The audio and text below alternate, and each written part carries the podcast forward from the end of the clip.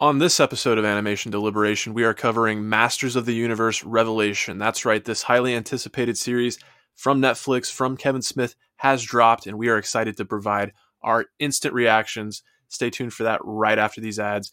We have no control over that's right. The forces of Skeletor are taking over. Stand by.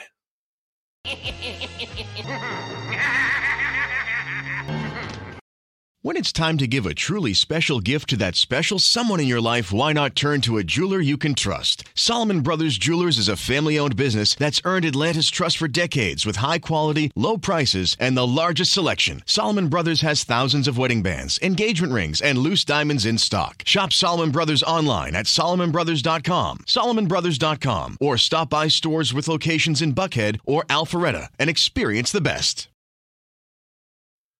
Sing along if you know the words. A one, two, three, it's time for animation, deliberation, a conversation and a celebration of our favorite action animated series. Yeah. Yeah. All right, folks, welcome back to Animation Deliberation. I'm your host, Jay Scotty St. Clair, and I have with me returning guests, Brian V. Klein and Dale Morris. Welcome back. Brian, how are you? Oh, I'm doing fantastic. Which doesn't seem to be somewhat of a, an opinion right now, but I am. Bottom line. Boom. Next. Yeah, we'll we'll we'll we'll dive into that. We'll dive into that. But I think uh, I think the three of us here are, are pretty excited for it. But Dale, welcome back. Thanks for being here. How are you? Thanks for having me. I'm feeling powerful. Awesome, awesome. You have the power. Cool, cool. All right, well, let's not waste any time here whatsoever. The, the series is out. We just did our primer episode last week, so I'm excited to have you two guys as big he guys back. Let me know. What are your initial impressions? What did you think of Masters of the Universe Revelation, at least the first five episodes here?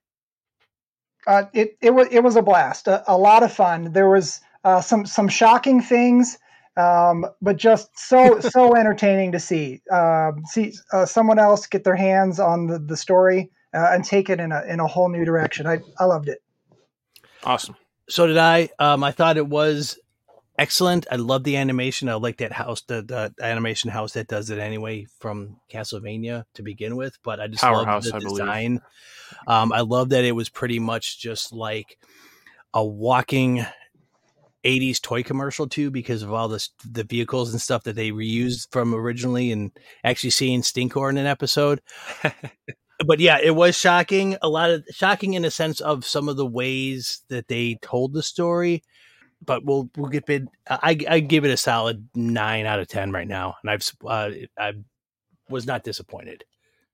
Yeah, as being a relatively new fan of Masters of the Universe, I, I, agree with you guys. I thought it was excellent. I thought the animation was top notch. I thought the vocal performances were stellar. And again, even only recently having become endeared to a lot of these characters and concepts, there were some big swings, and I thought they paid off pretty well. And I felt the stakes right off the bat. So no need to to bury the lead here. Let's let's talk about it. They kill off Prince Prince Adam and He Man as well as Skeletor in the mm. first episode. Mm-hmm. What what what did you guys think? I was just uh, I went okay. Um, that was a way that to tell the story. Now, first off, the, the way that I look at this too is that the first five episodes they do have their plot break moments at the end of each episode and start of the next one. But if you look at it almost as one two hour movie, I mean, it was set up like a two hour movie. You could call it uh, Teela's quest for redemption, or T- I mean, Teela was the main focus on this, and we sort of knew it from the groups and stuff like that.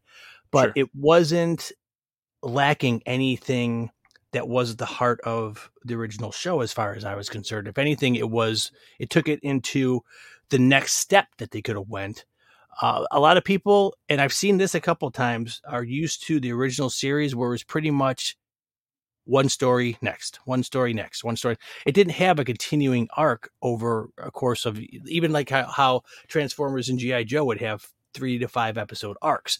It was always one story, go to the next one, whatever.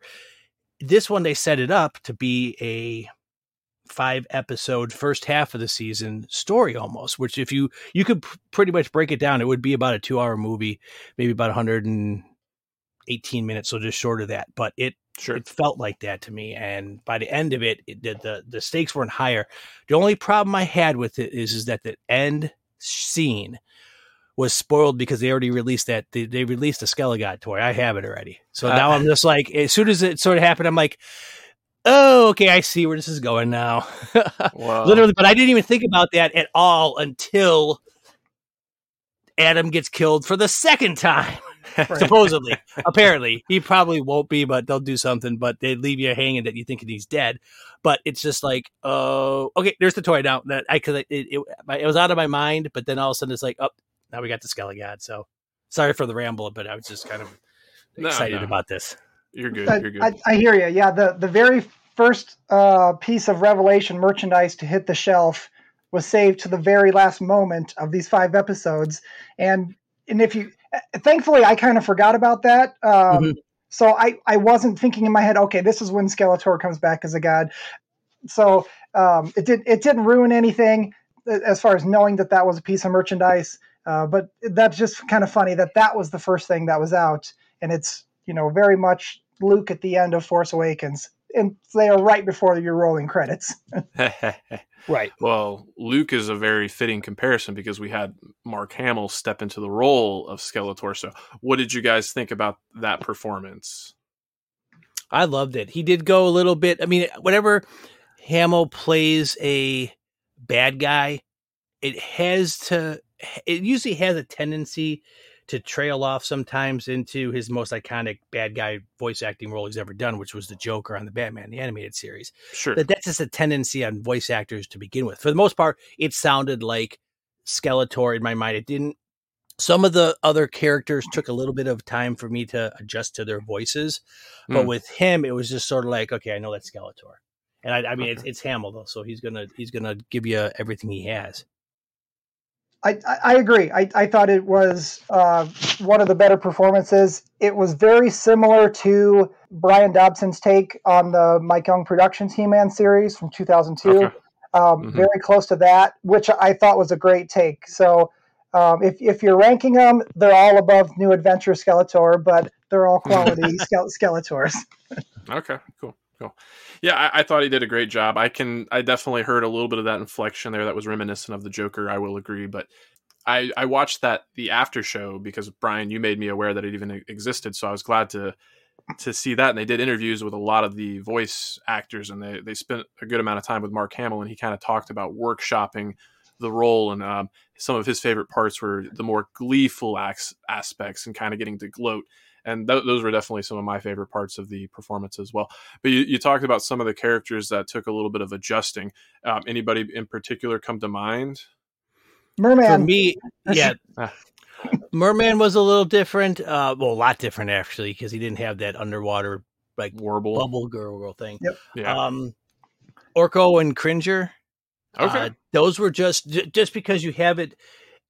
They're so ingrained. Like I think I mentioned on the primer, there's certain voices you hear when you hear Starscream from Transformers. You hear a certain voice. That thing is more reminiscent of the voice. You hear Megatron's voice. You hear Orko had a certain voice. Cringer had a certain. These voice performances that were done uh, were fantastic. I mean, Stephen Root did a great job as Cringer Oh, yeah. for the minimal amount he was in there. He gave them a new voice. It it just took a little bit of getting used to. Someone like uh, Lena Headey popping in as Evil Lynn, not a Oh. problem because it wasn't a very her voice perfor- the voice performance of the actress that played her originally wasn't something that was recognizable as Okay. uh, what it was. Even you know Henry Rollins as Triclops or uh, Sure. Beastman. Um, it was overall. It was at first. That's the thing when you see a star-studded voice cast of actors who aren't normally voice actors in things. You're sort of just like, oh, how's this going to work? Hmm. And Hmm. it, you know, it worked fine. Yeah, Yeah, I, I think Le- Lena Headey. I think that that was a standout. I uh, for for me, I think she just did a fantastic job with the lines uh, and, and, and delivery because in the past, like we've seen shades of of goodness from Evil Lynn, but she she sold it um, the good and and the evil in the character, I guess. It did take me only like the second scene she was in as the the older lady that she was in the second episode where she Yeah. Majestra, a filmation Majestra. callback. Yeah. But Oh, I- cool. at first, I was just like, wait a second, that's and then the second time she came back, I'm like, oh, that's Lena Headey. That's that's Evil Lynn. Yeah, because yeah. She, she didn't she didn't mask she didn't change her voice up enough and just had because she's got that that inflection she was using for I think Evil Lynn was her voice. Mm-hmm. You know, some of these actors had their voices as like I couldn't tell. I know it was heavily modulated, but Justin Long was Roboto. Didn't Right. sound anything like Justin Long. I mean, obviously Kevin Conroy was only in it minimally as um, Merman, but that's just. I mean, you get you you got he was put into this. I think as the fact that it's Kevin Conroy. Yeah. You know, you got the name of Batman going up against uh, the Joker again. right, right. But other than that, I mean, it was just uh, you know the voice performances. Nothing was nothing stood out to me as being terrible. So uh, Sure, Sarah sure. Michelle Gellar was excellent as Teela. Oh yeah, yeah.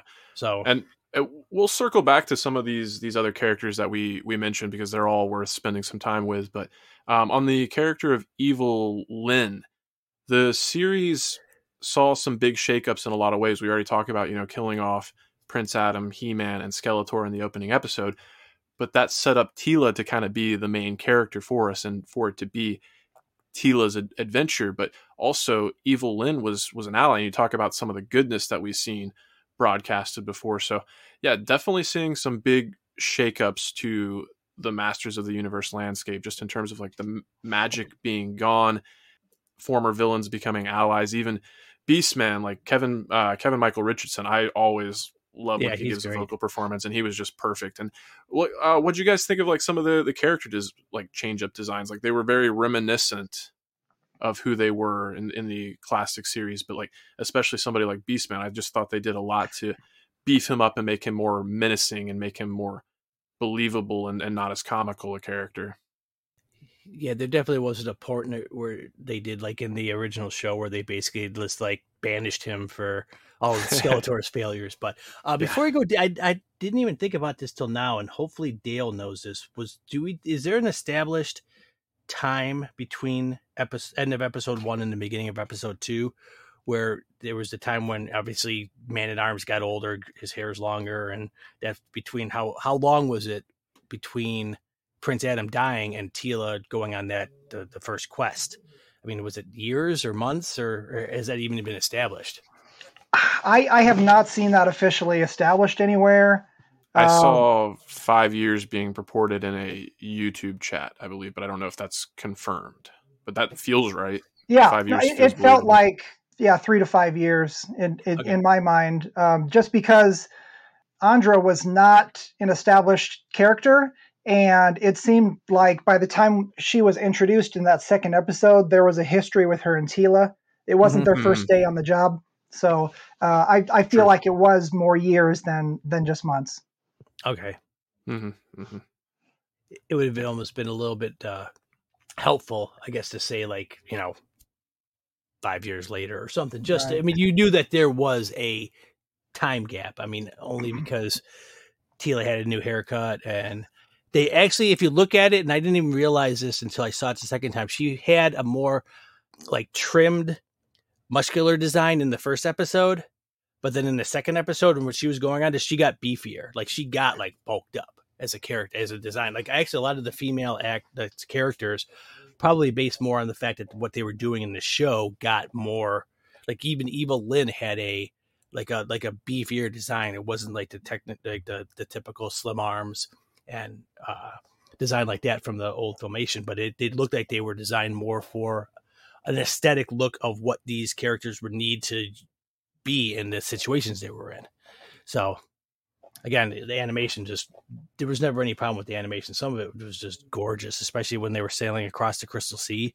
Some of that was just like wow. Yeah, Yeah. and the, the the new character designs, there were some interesting ones that that I really enjoyed seeing. Seeing a big, bulky Beastman, uh, you know, that's fifty percent larger than than the other characters, and and kind of seeing uh, the story of what are the villains doing now without Skeletor at, at the helm. They're all kind of free agents, and seeing Yeah. uh, who they're aligned with. I, I thought that was pretty fascinating. Uh, the the Triclops, his little cult of technology that was out there.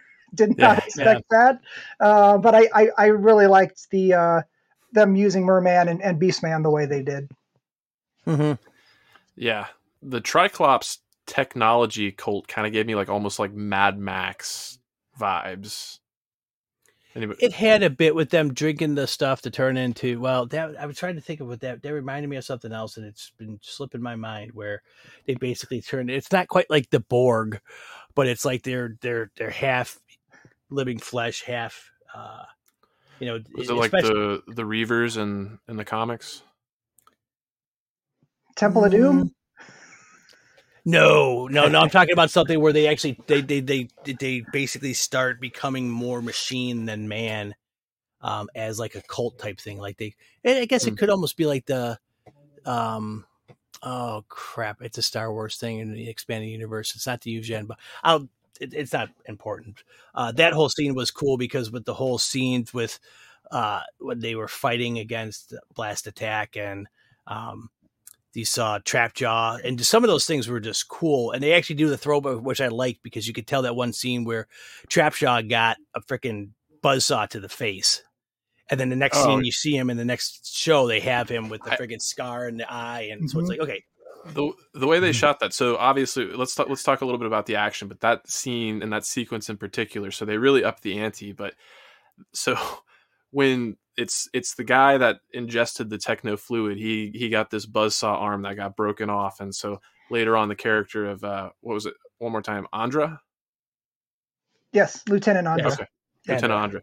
Um, she causes the the buzzsaw to come right down on his head, and they do a, a, trick where the camera cuts away, but you still hear the impact. So you just imagine. I thought he might be dead. Yes, you, you hear a squish. It's like the you, you hear it. It's like oh okay. Yeah, yeah, yeah. And the trap jaw. Yeah, I want to circle back to killing off characters because we've already talked about Prince Adam, but that's he's not the only one to get ki- killed off, and there's a reason that I thought maybe Trapjaw was gone. But anyway, just focusing on the action a little bit, they really do up the ante, and this is very much uh, Teela's story. I loved her her weapon, that multi-purpose. It, it functions as a sword. It can become like a grappling hook. Very very cool, very well animated. Created some interesting choreography but also on the other side of things, like a character that we haven't talked a, a ton about yet, Man at Arms. I feel like he benefited the most from this like high octane, like being able to put a little bit of a budget. Just seeing him run aco- across the battlefield and the things he were doing, he was doing was just oh so so cool. That yep. opening scene in or the opening episode when they had that big melee fight at outside of Castle Grayskull was mm. pretty much was like awesome because you see the freaking Bashasaurus come on, you see all the yep. Rotons coming out, and the yep. Lancer, all this stuff from the toys. It was literally this like this is a thing that as a kid with a full toy box, you could make this thing go. Yeah, because it's just, just like everything, especially at the beginning when you had like Night Stalker and just it's like they literally had more screen time. It seemed like a lot of these things in this show than they did in the original series, which they were designed for like one episode, sell the toy. You don't need to see them again. So these things, some of these things had purpose in there. So yeah, it, but the action in that was just phenomenal between yeah. the fightings of all the, the, the man at arms and all the, the, his warriors and stuff like that. And just, it, uh, well, episode. even um, right before that, when the sorceress was defending the castle, just her, you know, oh, there's yeah. just she's just got a crystal and it's like cutting down all these minions, uh, the the Skelcons and everything. It's like, oh wow, I guess a crystal can be pretty powerful against an entire army. the action after that was was great. Different use of characters, um, like you said, lots of vintage vehicles. Uh, that was really exciting to see. Yeah. Yeah, yeah they did cool. utilize the Roton and quite a few. I mean, that was like pretty much, I think, Triclops's when he was going around trying to do his uh, magic purge across the whole Eternia, that was like his vehicle of choice to attack people with. So it's just like that was the thing Jay Scotty that like black uh, circular thing with the the spinning uh, yeah, yeah, things on the yeah. outside of it. So I gotcha. Cool. Yeah, that was a cool toy to play with when uh, we were kids. Oh, I bet I could I could see you having a lot of fun with the uh, spin action on that one. Cool. Oh yeah.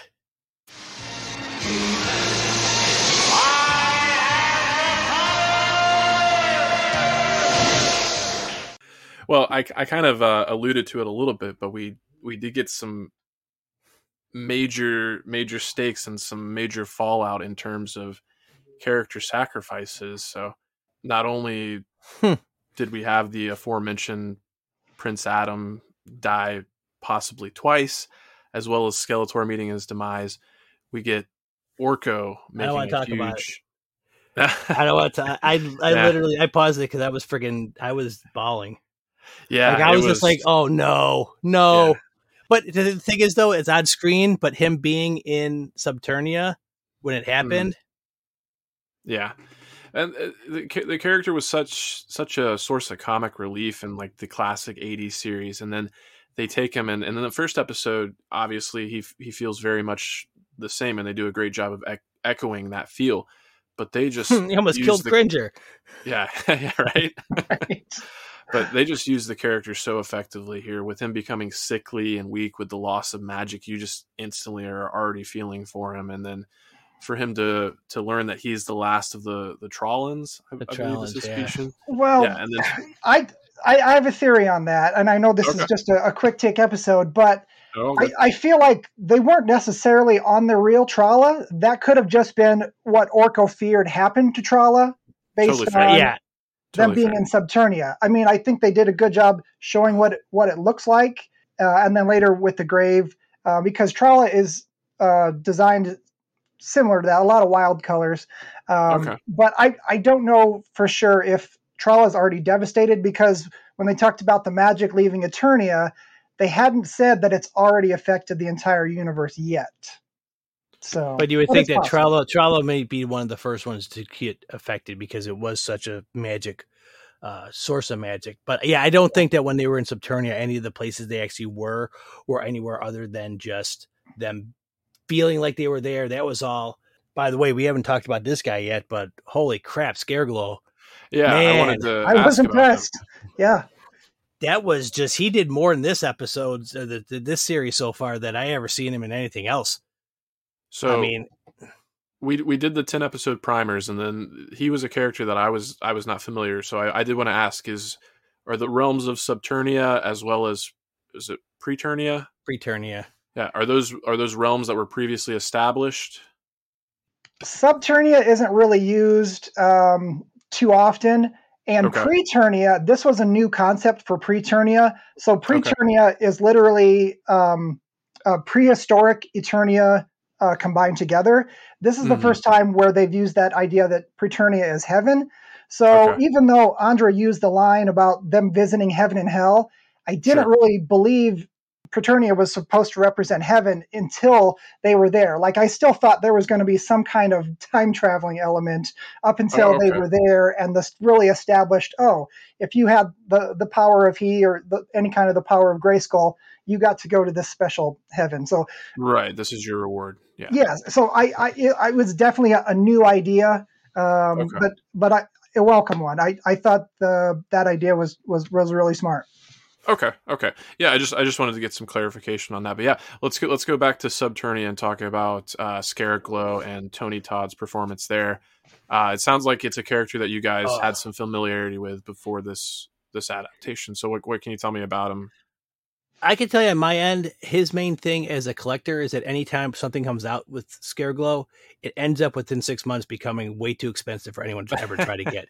Even with like the re- the release of the Origin stuff, it was a figure that was I think short packed, and then it was pushed back, and so it did come out, and it was like the rest of these things are twenty bucks. This thing was going for hundred dollars for the longest time because no one could get it. And it's like, why is every time Scareglow comes out as a Funko Pop as an original figure, it, it always is like on the secondary market is ridiculous.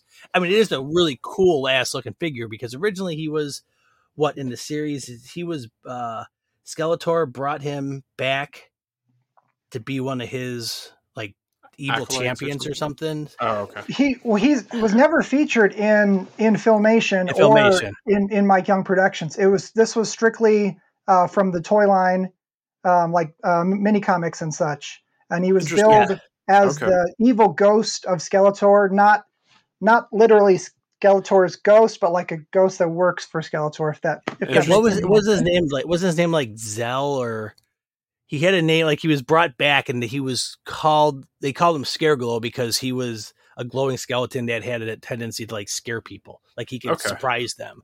Yeah. But um, I'm trying to remember what his actual. He was just like the uh, an evil fighter from somewhere else. And yeah, like I said, th- this was one of the things that this toy line continued way longer than the show did, and they had no outlet to um to uh, put all these new figures. So that's why there's some of the figures and some of the uh, characters that have come in and can potentially come into the show are things that you've really ever never seen in an, an animated series before because Oh. there just wasn't any. Like like seeing Blast Attack. I, I don't know if it's too early to get into the millions of Easter eggs, but yeah, Blast Attack um, has never been in animation before, so that's oh, a sweet. uh, kamikaze character. Yeah, he was the man. He was the guy in Castle Grayskull that was hitting the buttons that ended up blowing up. Oh, gotcha. Cool, cool. Okay. Yeah, so he, but again, he's got figures and Funko Pops and stuff, but again, it's Yeah. never been. Uh, Uh, I'll be super excited to hear all the Easter eggs that you guys caught because even like just having watched the like eleven or twelve episodes that I watched, I caught some Easter eggs. So I'll, I'll be really excited to hear all the ones that you caught. But yeah, I think that's uh, that does some pretty good coverage for Scare Glow. I will just say they use the character very effectively, and it's really cool to hear mm-hmm. that that's like a long anticipated character that got to be realized. But not only did he serve like a great purpose and and set Orko up for that great sacrifice, but also his interactions with mm-hmm. Teela provided for some of that great action I, I, I talked about. But action is always highlighted when it's not just action for action's sake, but when it can um, cause some character mm-hmm. development, and that was some huge character development for Teela. And even Orko, the orc, the scene Sure, with sure. Orko, and when you find out about the whole, and I can't remember if the whole Oracle thing was something that was established before with his name. That was actually kind of interesting when they said that. You know, it's him not sort of like when you find out that on like Game of Thrones that Hodor is actually just short for him saying the "hold the door." door, hold the Right, door." Then it just gets morphed into that. So Well, that that that was a new idea for for the series. Uh, originally, the character's name was Gorpo. I'm not making Hmm. that up. And um, when Filmation came along, they put a big O on his chest, so that way, if they flipped the cell around, he still had the same. He looked the same. Um, Okay. That's honestly where the O for Orko came from. But the the, the character w- was great, and I really uh, uh, um, thought it was a, a smart idea by um, the voice actor that they didn't try to duplicate Lou Scheimer's voice from the Filmation series, which was you know a very you know goofy little um, youthful sound, versus what they tried to do is I, I think from the Mike Young Productions He-Man. Um, the orc, the actor that played Orko, Gabe Khouth, who sadly passed away two years ago. I think Oh, they used that as their baseline for this Orko voice, and it was like spot on. So if you go watch an episode of that and then watch an episode of the new one, it's an excellent take, I think, on on Orko. Yeah, it's uh, Griffin Newman, who the only thing I really recognize him from is he was on the Amazon Prime uh, series The Tick, which got uh, two seasons, I think, before it got canceled. But uh, I love all iterations of The Tick, and at some point on Animation Deliberation, we will tackle that '90s uh, Tick series. But that's neither here nor there. put it on the list, right? That's the ever-growing list. But, Well, if you if you're talking about voice acting, we almost have to talk about, even though he was a very minor character in the this uh, this series, but the Hmm. importance of having Moss Man. oh yeah, sure. So I don't know if you're going to bring that up or what, but that's something that's uh, I mean, having was it Alan Oppenheimer Correct. do the voice of Moss, but he was originally Skeletor in the Filmation series. Yeah, and and And- Duncan and Cringer. Yeah, Yeah, so they Yeah. got him. They got him. uh, Just that. That's just the you know Kevin Smith, and you saw if you watched it on the Revelations after show was just like them talking to him, saying this is just you know the fact that we could still have him because he looked like I mean he looks like he's got to be in his late eighties, nineties now. yeah, Yeah, got to be close to ninety, I would imagine. yeah. So, but he fit. Per, I mean, the Moss Man character fit, and that was another one too that it wasn't quite as uh devastating as a death at the beginning when he gets It was pretty just much like right away. I mean, yeah, he gets incinerated too. Yeah, because you, saw his like skeletal silhouette like burn away. That was like pretty Yeah. pretty intense. Mhm. Now, um, the character of Mossman, that was another one that you guys talked about the toy, like him be smelling like pine sol and whatnot. That's pretty funny. Uh, but did he serve a similar role? Uh, we, we talked, uh, or it's been marked. This series has been marketed, and we've kind of talked about how this is a direct continuation from He-Man and the Masters of the Universe. So I, I imagine they, you know, treated that that character the same way as well. He came across as almost like a tree beard like character to kind of Yeah. um, allude to Lord of the Rings. Yeah. Okay.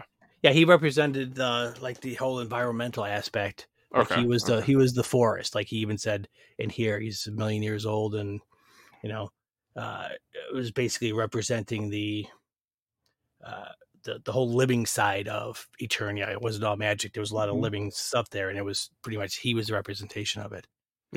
Okay. So, cool, but then cool. you got to see him again at the end in, uh, in Preternia. Yeah, yeah. It- that was that was nice to see him. Uh, yeah, of, of any of the characters that we saw get killed off of the what was it five or six, I think Mhm. that's that's the only one who's soundly going to stay where they are. I don't think they'll go like a baby Groot route and bring him back or anything like Yeah. that. No. Like I could see them bringing Roboto back because he's obviously was a, a robot, which they gave him sort of a, a sentience or what do you say? He feared. He he got fear at the end. So, yeah, You know, yeah. But his that was another. It was a death sacrifice because he was the one that forged the sword. So Yeah, that that was a really heartfelt moment when you saw that little spark in his in his chest cavity kind of wisp away there at the last moment. But Roboto was another one of those characters that I I wasn't familiar with, so I actually went back and, and did a little bit of research, and I found out he only appeared in one episode from the Filmation series, and he has a vastly different origin from the origin that gets described in Revelation. So I actually went back and I've only seen the one episode from the Mike Young series so far, but I watched uh, Roboto's Gambit, so I got to see that take on the character, and it seems like they're kind of leaning more into that um, version of Roboto. Maybe not so much being a, a chess machine, where they they describe him as basically being based off of Man at Arms Young personality. So, what what more can you tell me about Roboto that uh, that I should know? No, I, I, I think it was a good um, expansion of, of the character. So Kev, Okay. Kevin Smith has said that they couldn't use too much from that 2002 series because of um, the rights being it's it was another animation studio. Um, So it's because Mike Young they got bought out by someone else that got bought out some, someone else, same as the Filmation series has. sure, sure. Um, so they couldn't use too many direct things from that, but there were some design elements like Triclops Doomseekers and Stinkor. The look of them, they looked very similar to to that series. Um, but yeah, Roboto, just think of him like Duncan made him to assist him in the lab and to also be some kind of a soldier. I guess in, in case there weren't enough Masters Universe around, they they they could use these these robot warriors instead. mhm. Mhm. All right. which is why he had everything that Duncan knew because he, he could assist them by having the same knowledge of him at that time. So Mhm. that was a Sure. cool aspect. Yeah. Well, he meets his uh, his demise in this in this forge in Preternia. They basically assemble bas- to kind of describe the, the story. I'm assuming everybody that's listened to the podcast th- this long is knows what's going on. But they had the two different swords that the to reunite the this is it the power sword or the sword of power? Yes. Same. Same thing. That- It's Yes. referred to as the as both. It's interchangeable there. Mhm. Um, so, and in Preternia, we get introduced to a lot of these precursors, these um, former champions that were, you know, the champions of Eternia, and we actually get to meet Grayskull, the namesake of Castle Grayskull, by the power, the one that Adam is calling upon. So, what did you guys think about getting to see that character?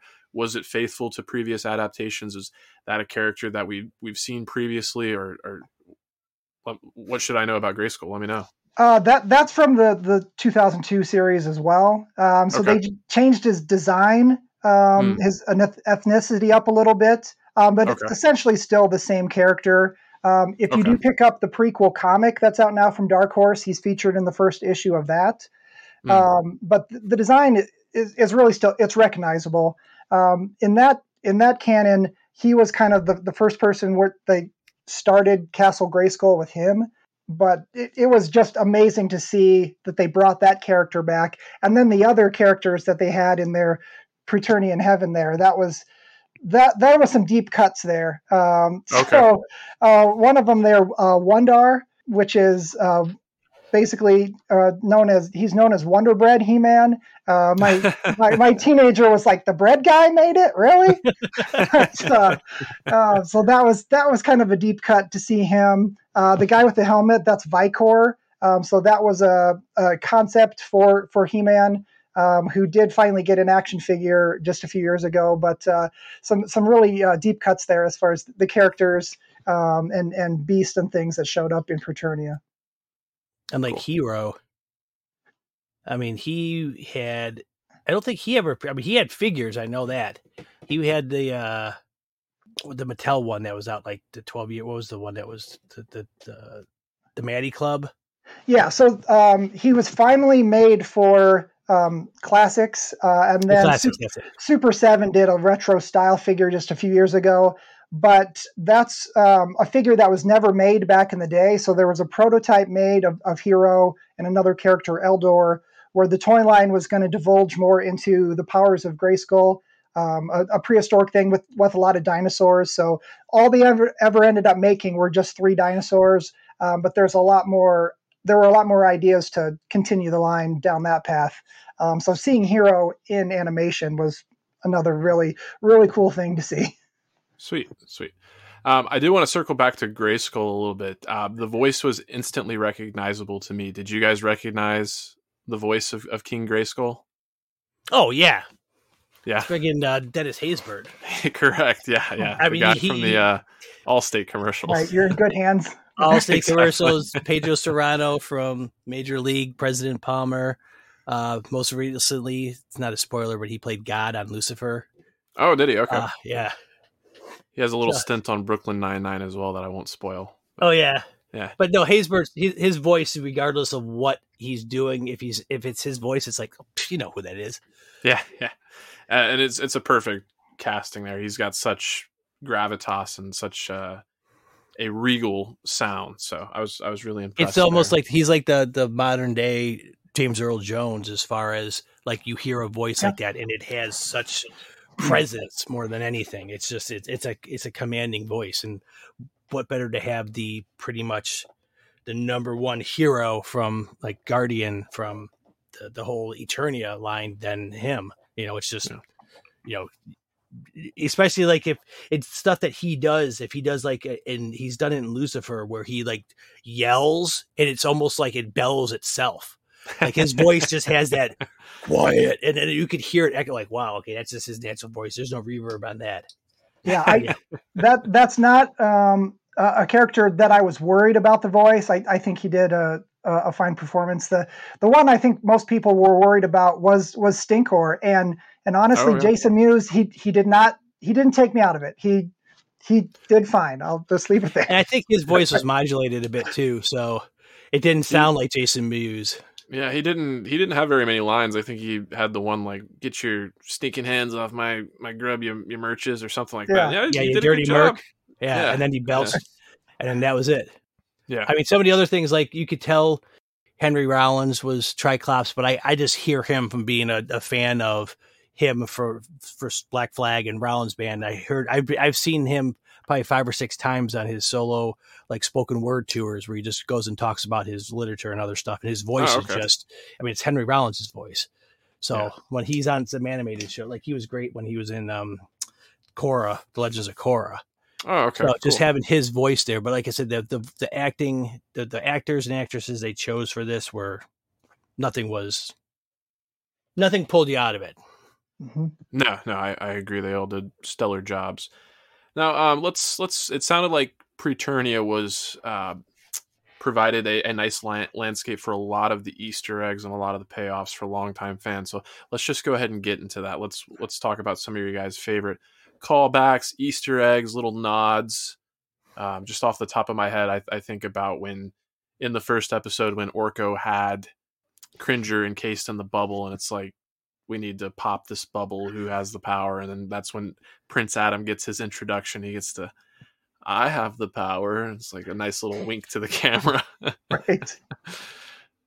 They did a good job, and I'm, I'm going to circle back on this a bit, where little things that would come across as being the quippy, what are known as like dad jokes now lines, were automatically followed up by them explaining it, like when they uh like, "Oh, Merman, that guy was a little fishy, wasn't he?" They're like, "Come on, everyone's thinking that." Like they used a great way of like deflection for the humor, especially like the heaven and hell thing. Uh, but going back to, I mean, my main thing with the, uh, uh, I, I'm sure Dale caught this, and um, even though some people don't like to remember it, there was a live action movie uh, with Dolph Lundgren, and what was the one line? Is like, "Let's let this be our final battle." Yep. And they had that when they were fighting Skeletor and He Man at the end of the first episode. Oh, nice. That's It cool. was just like, oh, that was right from the that movie. That is more. I watch it more now for Mystery Science three or three thousand in my head watching it because it's not a very good movie. It's not level bad of like Last Airbender or you know Dark Tower or stuff like that. It's just it's it was it was a poorly made just and you could I mean they they ran out of money and then they didn't know how you know it's it's a goofy concept too. So Yeah, that, that was here a for good callback to the movie. Uh, also from the movie, Fr- Frank Langella's line, I am as a god, you know, seeing Skeletor become a god basically at, at the end. Okay. A real deep cut is Teela's little communicator thing that she was going through Stinkor's house to find Right. the bracelet or whatever. So that is the same design as a communicator that Duncan has in the live action movie. I was Oh, like, nice. where? How did they pull that one off? But uh, That's cool. that that was a really uh, interesting uh, one to see it's. I didn't even notice that thing because I think I might be not paying attention much when I'm watching the movie because I'm laughing so hard. Yeah. Uh, one thing I m- uh, my my kids picked up on is like the citizens of Eternia. There was some um, diversity there. They were not just Oh, yeah. a bunch of people that looked the same, um, royal types. Like there there was cat people. There was um, Mhm. people that looked like uh, Stinkor, his his race, and yeah. um, dog looking people. So uh, that that was kind of interesting uh, to see that. They yeah. had a big- Yeah. They had a bigger budget on this one than they did back in 1982. They're like, you know what? Yeah. We have all these different alien species and different races and things. Why don't we use them? They already exist. Yeah. Now, um, we we mentioned some of the like Easter eggs to He-Man and Masters of the Universe itself, but I do have to bring up a few uh, what I think are nods, whether they were intentional or not. And I have to give credit to some of these from our, our community, the Stranded Panda community. I know they called out some of these, but Paul Hoppy, I know he was really excited for uh, Masters of the Universe. He brought up the fact that uh, with the opening episode being Teela's coronation as I'm going to call it coronation as uh, man at arms. Maybe there's a more appro- appropriate term, promotion, what have you. Um, they have the line "Today's the day," and that as uh, a podcast that has covered Young Justice, it was really funny that he pointed out that the uh, pilot episode of Young Justice that is a recurring line there. Today's the day. You see all the like the title characters say, "Today's the day. Today's the day. Today's the day." But then the other thing in episode two, talking about Stinkor and getting to see some of the other uh, denizens of Eternia, uh, you have him get launched out and land on that guy's cart, which felt like a a huge oh, I thought that. I, homage to no, no, no, Avatar. yeah, I was just saying, my cabbages. exactly. I thought that as soon as he, as soon as that happened, it's just my cabbages. exactly. and and then right after that, uh, same same scene, guys. Um, she flips him the bag of money. Sorry about the mess, like Han in Mhm. the cantina. Oh, like Han in the cantina, yeah. oh, good, good, Yep. good catch. Good catch. Nice. yeah, there were some homages to some other stuff. Um, I'm trying to think. I, I don't know if this is a different take on it, and you guys could probably lean on this on too as well because we watched the episode when Cringer says to Teela, "You're the one that called me Cringer when I was being, you know, rehabilitated." In the filmation series, the episode we watched, I thought the kids were making fun of him, calling him Cringer. Yeah, it seemed like one particularly nasty kid was like, Yep. "He's a Yeah. cringer. What a cringer." Yeah, and I didn't know if that. I, it had been a while since I seen the 2002 series. If they had changed it there, but I was just like, okay, that's like another origin of a name that didn't seem to fit. But again, it's a, it's uh, it's not it's not it's not nothing that if we had watched that episode, it would have just been like okay. But this since we had just watched it in the last week, it was like, okay, that just seems like a direct, uh, just contradiction of that. Sure. Not that it mattered at all, but it was just like, okay, it I- seemed weird. Yeah, I don't know where they pulled that from, but but for the scene, it really fit because establishing that Cringer and Teela's relationship was uh, there really was something there. It wasn't just she was off in the distance and they didn't let her in on on the secret, so she wasn't a part of their tight knit club. He was saying, "Hey, you you know me, I I know you. We we trust each other. It's time to get your act together." So it worked, Oh. whether whether Kevin Smith made that up or not. and, and while we're talking about secrets, how about the two times? There was two times that they got stopped where Teela seemed like she would was going to find out that she was the sorceress's daughter. The first one, Man in Arms was going to say, and then Evil-Lyn's just like, no more of this family crap right now. Yeah. and the next one, Adam was going to say something to her, and she's like, just shut up, let me be angry. So it's Yeah. like, it's you know now it's going to find out. I could just see the, the the scene where she finally finds out she's the sorceress's daughter, and she turns and looks, and Adam, if he's still alive, and Man in Arms are just like, I don't know what you're talking about. We didn't keep that secret from you as well. Just like, cause she was, I mean, that's the whole, that's the whole, you know, justification for the first part of the movie, the, the show is that she was pissed. She was pissed. Everyone was pissed that everyone knew. I mean, friggin' King Randor banished Man in Arms, and Teela said, "Screw this! I don't want to be man. I'm I, I'm going to become a like a, a mercenary now and a bounty Yeah. hunter." Like, To- holy crap! Yeah, to me, that was the biggest shocker of that first episode was not these characters getting killed off because I've seen characters get killed off in comics and they bring them back when when it's convenient for the story. But it was Teela, well, Randor's response um, because he's in shock, but Teela's response saying, "Are you kidding me? I'm out." Yeah, and you could totally tell too that uh, Queen Marlene knew, like she knew that Adam was He Man because he was. She was like, "Be safe." And then when Oh, totally. she was the one that told Randor, she's like, "Not just He Man's dead, our son is dead." Like what? Yeah. So that was a revelation that they, but that whole aspect of them responding to that, like, because then that was the thing too, is that they made the designs of the characters different enough, unlike the filmation where it literally was Adam looked like He Man with Oh with- yeah. it, it, instead of being bare chested, he was wearing a lot of pink. So that was the only difference. So that's why they made it a lot more uh, record real. Real. They realized more that they could take it. It wasn't quite a Clark Kent, uh, Superman type situation where it was Mhm. just like, oh, he's got glasses on. It's not the same guy. Yeah. So Yeah. Two things you, you brought up there that I want to um, kind of highlight on.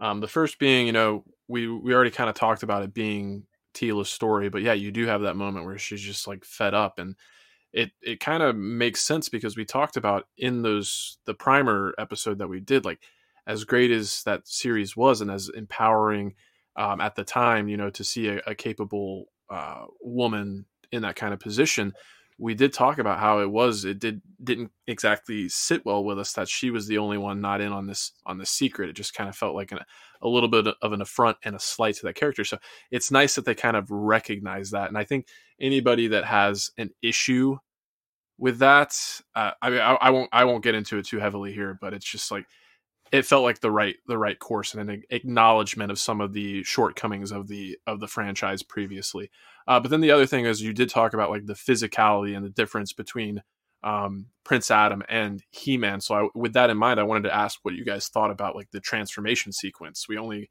got to see it the, the one time, but that was such a an iconic part of the classic series, and we saw it over and over and over again. So I just wanted to hear what you guys thought about the the updated version. I got that was one of outside of Orko's death. There was two other times in the show where I got physically like emotional from it, and that was one of the first ones because it was just Mm. like this is the this is the the signature moment of the show. This is the you know the thing that most people remember. You see He Man, oh, you know I have the power, you know. Mm. And So and then when they did it, it wasn't a carbon copy of any of the other ones. They did it their own, and you know they did it with flourish and everything because it was the only time they did it. But it was I thought it was well executed. Yeah, Agreed. yeah. Well, wa- watching it with my kids, and they noticed, okay, he's got to clear the room. He's got to bolt the doors there. No one else gets to see this, but but us, the viewer, I guess. It looked cool. Yeah, and on that same notice, or on the same notice, on the same topic, at the beginning, the only time in any of the episodes I saw where they did the actual full explanation intro like they used to do in the original filmation, if I and, and correct me if I'm wrong, Dale, they used to say it, and only three others share the secret: Man in Arms, a Sorceress, and Orko. Where in this one, they added Cringer to that list. 'Cause They said four people know it, and they showed Cringer in the, the list of the four people. So they consider Cringer a because he's, I mean, he's an animal, but he's a freaking talking animal. He, he's he's got sentience, so it's just like Yeah. yeah. So he's uh they finally brought him into the group of the select people that knew of his secret. Yeah. They could have actually put like Queen Marlena in there too, but then that would have been like a total giveaway of it. Yeah, so traditionally Marlena is also in on it. It's just it's it's not talked about. It's it's kind of a thing where it's uh, mother's intuition. Mother's intuition, yeah. She she knows. I buy that. I buy that. Yeah. yeah. Yeah. She can see that that's her kid. Yeah. Well, do you guys have anything else you want to say about these these five episodes before we kind of transition to maybe uh, expectations for the next set of episodes? I wanted to say I, I, I got fed up this morning when I saw that there was people attacking this for not meeting the. This is what was, happens when people think of something, and it it only happens. It seems like with a super beloved franchise. It happens with Star Wars. It happens with other things where people were just taking it, it didn't meet up to what they exactly thought it was going to be, and then they they completely just crapped on the whole thing and we're like, this isn't it.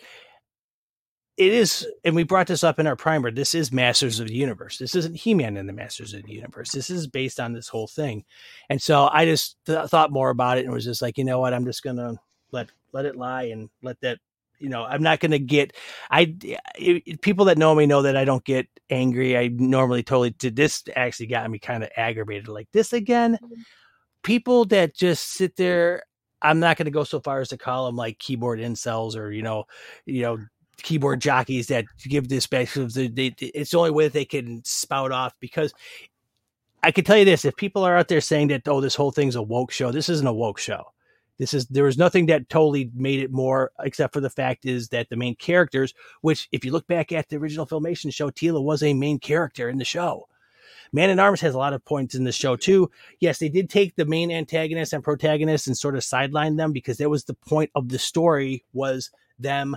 You know, it it was like in Force Awakens. Luke Skywalker's gone. We got to find Luke Skywalker. This is we have to do our thing in order to try to bring the magic back into the, the uh, into the world. They didn't know that Adam was going to be in uh, you know, Preternia and stuff like that. So with that being said, I'm just not going to say anything more about it.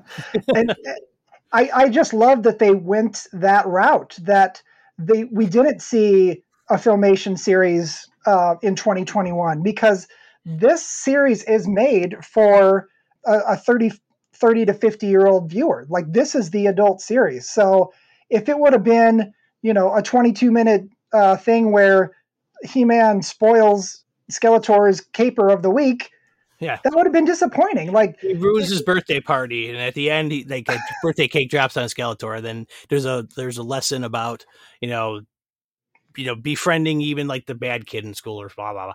No. Yeah, I mean, in in in recent years, DC has had enough different uh, Motu stories come out. It, it fills an entire omnibus now, and it's in its excellent storytelling because it's not something you would have thought of as a kid in the 1980s. It's it's really you know professional writers saying what else can we do with this universe what besides seeing this most powerful man kick butt every week what else what other stories can we tell what's happening with these side characters yeah and who's to say that once once this thing comes back i'm pretty sure skeletor in the back half of season one is going to have a pretty damn big part in it so you know cool your tits this is you know yeah, this is just the first part of it. It's one of those things. I never really buy that argument of like you're ruining my childhood. Like if you want that classic series, go back and watch that yeah. classic series. Yes. It's there on YouTube for they you, and it was the very whole thing on YouTube. Exactly, exactly. You've got two different series you can go back and visit, but the, the they'd complain about that if they would complain about that if it was actually a carbon copy. There'd be people say, "Oh, this is exactly like the original series. Why did they do that?" Exactly. Exactly. But from the very beginning, this series was touted as being the continuation. So, like looking back at that 80s series, we talked about it being a little formulaic, and it was very episodic, but there was always that like ultimate threat like what happens if the the power of Castle Grayskull actually does get into Skeletor's hands, and we actually get to see that play out. And the, with the character of Teela, it was like she was made to forget her destiny, but now this is the natural progression. We've seen her forget. Now it's time for her to step in to that role. And like you guys said, it's not He-Man and the Masters of the Universe anymore. It's Masters of the Universe Revelation. There's going to be some revelations. There's going to be things that you thought were true that are no longer true. That's the definition of a revelation. So it's just uh, And that, on that note with Teela too, there was that scene at the beginning in the first episode when the sorceress is sitting there holding stuff back, and she basically said, "She's like, if this is it, I wanted to see Teela one more time." Oh yeah, and I get Teela was probably like, "What? Why? What is with everyone yeah. all of a sudden?" It's just like, yeah. they, they, you know, they it's it's. I, I just can't wait for them to just show the fact that Teela is the sorceress's daughter. If they, I mean, they're obviously yeah. keeping, unless that's another one of these Easter eggs that they're making it seem like it is, and then they change it. I mean, that's sort of a through line that they have to keep her being the sorceress's daughter. Yeah, I, I mm. just, I really hope they don't save that until the end of episode ten. Like, let's yeah. address that a little bit earlier. And I was really surprised for characters that were killed off that sorceress wasn't one of them. She's still in the mix right now. So we should still be able to see some scenes between sorceress and, and Teela. yeah i'm yeah. sure that fallout in the beginning of episode six with skeletor being in castle grayskull now i mean like what's she gonna do? It's like uh okay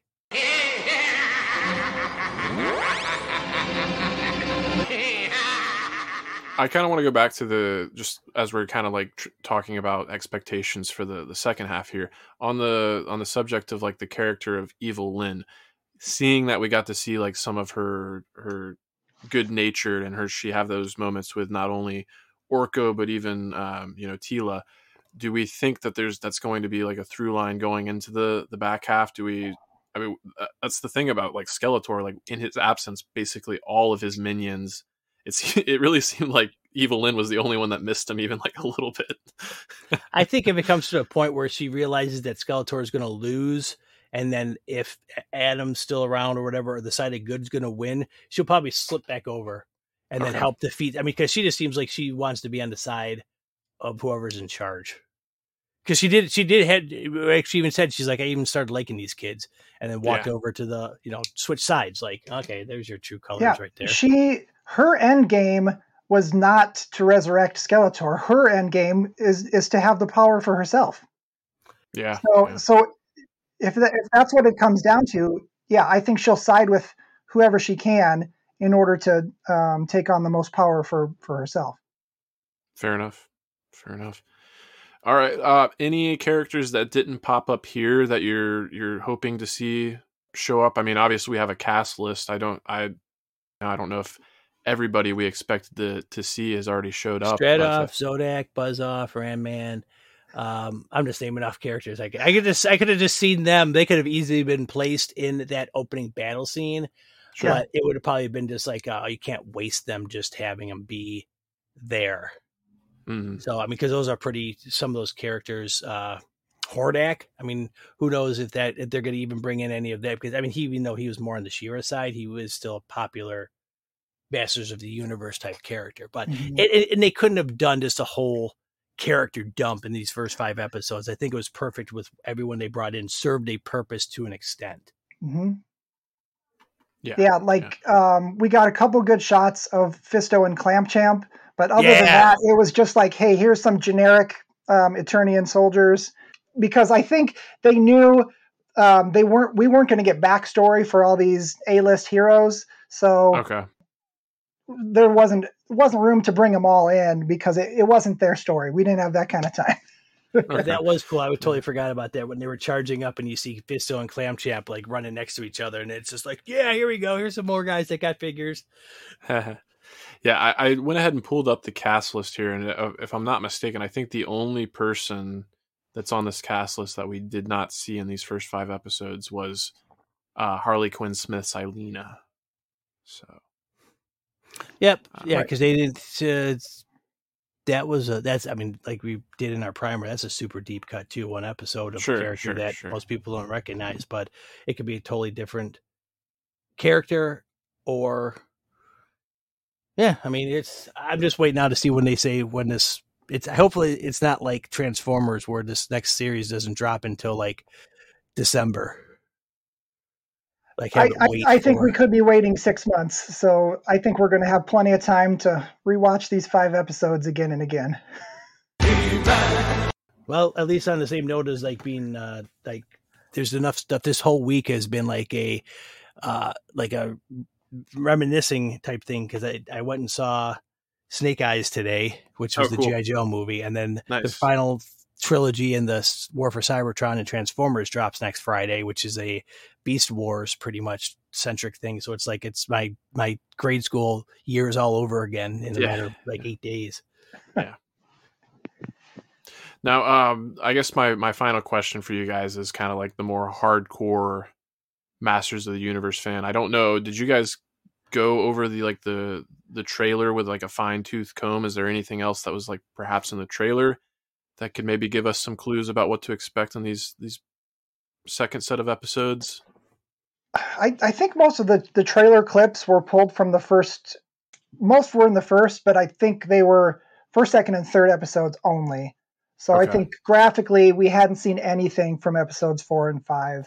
Oh, Um, okay. but okay. it's it's really interesting. The people that did nitpick the trailers with the fine tooth comb, they they called um, that not being He Man in the cloak, that being Faker, Sorceress blowing his arms off. I'm like, wow, people predicted that thing perfectly from the the little clips in in the trailer, and I thought that was a really exciting way to start off the series of of seeing Faker and then defeated and then oh it's not you know and uh, just action right away made made it really exciting first episode Yeah, because they did good. They did a good uh, shot with that because they thought it was Skeletor was one character, and then he turned out to be another character. Then it was He Man, but then He Man's at Castle Grayskull, and then they cut to a shot at Adam in uh, the the cat at the castle, and it's just like, oh, crap, oh okay. sh- Now this, Yeah. is maybe who I'm trying to think in my mind. Who else could? Oh, it's Faker. Holy crap! Okay, go back to there. I want to see what's happening over at Castle Grayskull because now all three of them are in Castle Grayskull. yeah So Uh, was uh was Faker's steed was that a Stridor uh cut deep cut there? or- it, it was made to look like Stridor, but it was actually Night Stalker Night in disguise. Oh, okay, cool, cool. Okay. Yes, and then another uh, Easter egg there is they called him uh, Nightmare, um, Yeah. but um, which was an original name for Night Stalker, but it was already trademarked for the horse in um, Dungeons and Dragons. Vegas. so they Oh, couldn't use okay. it uh, for Motu. Um, but they got the name in there, and then yeah, we got to see Spikor and Clawful uh, in an illusion there for just a minute before they dissolved into uh, other characters. Okay. All right. Well, cool. Um, I think I've I've said everything that I wanted to say as far as my instant reactions for this these first five episodes go. I'm really impressed. I'm really excited to see where we go from here. I think uh, excellent job to everybody that was involved. Mm-hmm. Anything else you guys want to say? I wish it could be. I wish the second half would drop right now. Yeah. Hopefully Yeah. we'll hear something soon. One more great Easter egg was when they went to Snake Mountain and they made it look more like the vintage playset. Like there's a trap door and a literal like black net that your toy would fall into. Like that's a part of the show now. I just I thought that was so great. And then um, Teela had a line about, oh, there's only one way to get in, and I'm thinking, is she just going to say walk around to the back because the back side of the castle or the mountain is open? But no, it was it was get out your shovel. I hope you brought one.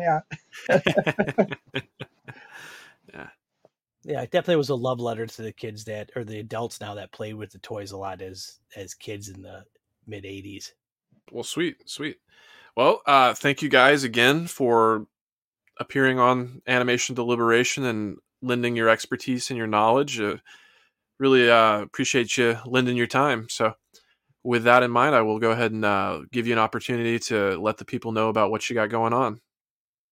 Well, for me, it's just the the source pages podcast. Uh, we're on all the major platforms, comic books and novels that cover primers and continuations and source material for all the geeky TV shows and movies we love. We're doing a lot of Marvel stuff. It's just it's it's a it's a it's a it's my show, but I, I think it's a fun show. We're getting a lot of positive reaction from it. and It's just fun to talk about. Like even coming on here, this isn't a, this is a labor of love because it's fun talking about a stuff that I love and b you know finally getting able to talk about stuff like this in a in a more you know collective way instead of just geeking out with your friends. It's it's kind of cool. So that's what we do over on that podcast. So Definitely. Dale? Uh, n- nothing really to plug uh, other than um, don't pay attention to the negative reviews. Uh, I'm really I'm hoping um, over the next five six months or however long until we get some more episodes, um, we'll get to see people explain what they didn't like about it more um, versus just saying it's terrible, it ruined my childhood, etc. So um, there's sure. plenty of uh, of, uh, of, Facebook groups where you can uh, get both sides of the issue, and then um, for even more conversation, uh, check out the the forums on He-Man.org. Sweet, sweet. Uh, for myself, I'll do a little bit of shameless plugging here. I'm hoping with uh, Masters of the Universe dropping, maybe we've gotten a few new listeners. If that's the case, it's been a while since we've gotten a new review, so drop us a, a review. We're still a relatively new show, so we'd appreciate the love if you like what we're doing here. Let us know that we're doing a good job. Um, other than that, I am appearing on uh, some Bingers assembled coverage for the upcoming James Gunn version of Suicide Squad. So we had a lot of fun. Uh, Matthew Carroll and Ashley Coffin, both of the Marvel Cinematic Universe podcast, joined me for that one, and that was a lot of fun. So keep your ears out for that one, and I think that'll do it. So keep tuning in. That's T O O N I N. Pew. I have the power. Thank you for listening to the Animation Deliberation Podcast, a proud member of the Stranded Panda Network. If you would like to contact us, you can email animationdeliberationpodcast at gmail.com or follow us on Twitter at animationdelib1. For this and other great shows, you can visit strandedpanda.com or join the great community that is the Stranded Panda Chat Facebook group at facebook.com slash groups slash svchat. Tune in next time, and remember, stay whelmed. You're invited to explore cypress swamps and magical gardens and float along the rushing waters of an old-fashioned swimming hole. Plan your journey at visitmississippi.org slash outdoor adventure. Mississippi Wanderers welcome. Mary redeemed a $50,000 cash prize playing Chumba Casino online. I was only playing for fun, so winning was a dream come true. Chumba Casino is America's favorite free online social casino. You too could have the chance to win life changing cash prizes. Absolutely anybody could be like Mary. Be like Mary. Log on to ChumbaCasino.com and play for free now. No purchase necessary. Void where prohibited by law. 18 plus terms and conditions apply. See website for details. The voice in the preceding commercial was not the actual voice of the winner. Mary redeemed a $50,000 cash prize playing Chumba Casino online. I was only playing for fun, so winning was a dream come true. Chumba Casino is America's favorite free online social casino. You too could have the chance to win life changing cash prizes. Absolutely anybody could be like Mary. Be like Mary. Log on to ChumbaCasino.com and play for free now. No purchase necessary. Void where prohibited by law. 18 plus terms and conditions apply. See website for details. The voice in the preceding commercial was not the actual voice of the winner. Mary redeemed a $50,000 cash prize playing Chumba Casino online. I was only playing for fun, so winning was a dream come true. Chumba Casino is America's favorite free online social casino. You too could have the chance to win life changing cash prizes. Absolutely anybody could be like Mary. Be like Mary. Log on to ChumbaCasino.com and play for free now. No purchase necessary. Void where prohibited by law. 18 plus terms and conditions apply. See website for details. The voice in the preceding commercial was not the actual voice of the winner.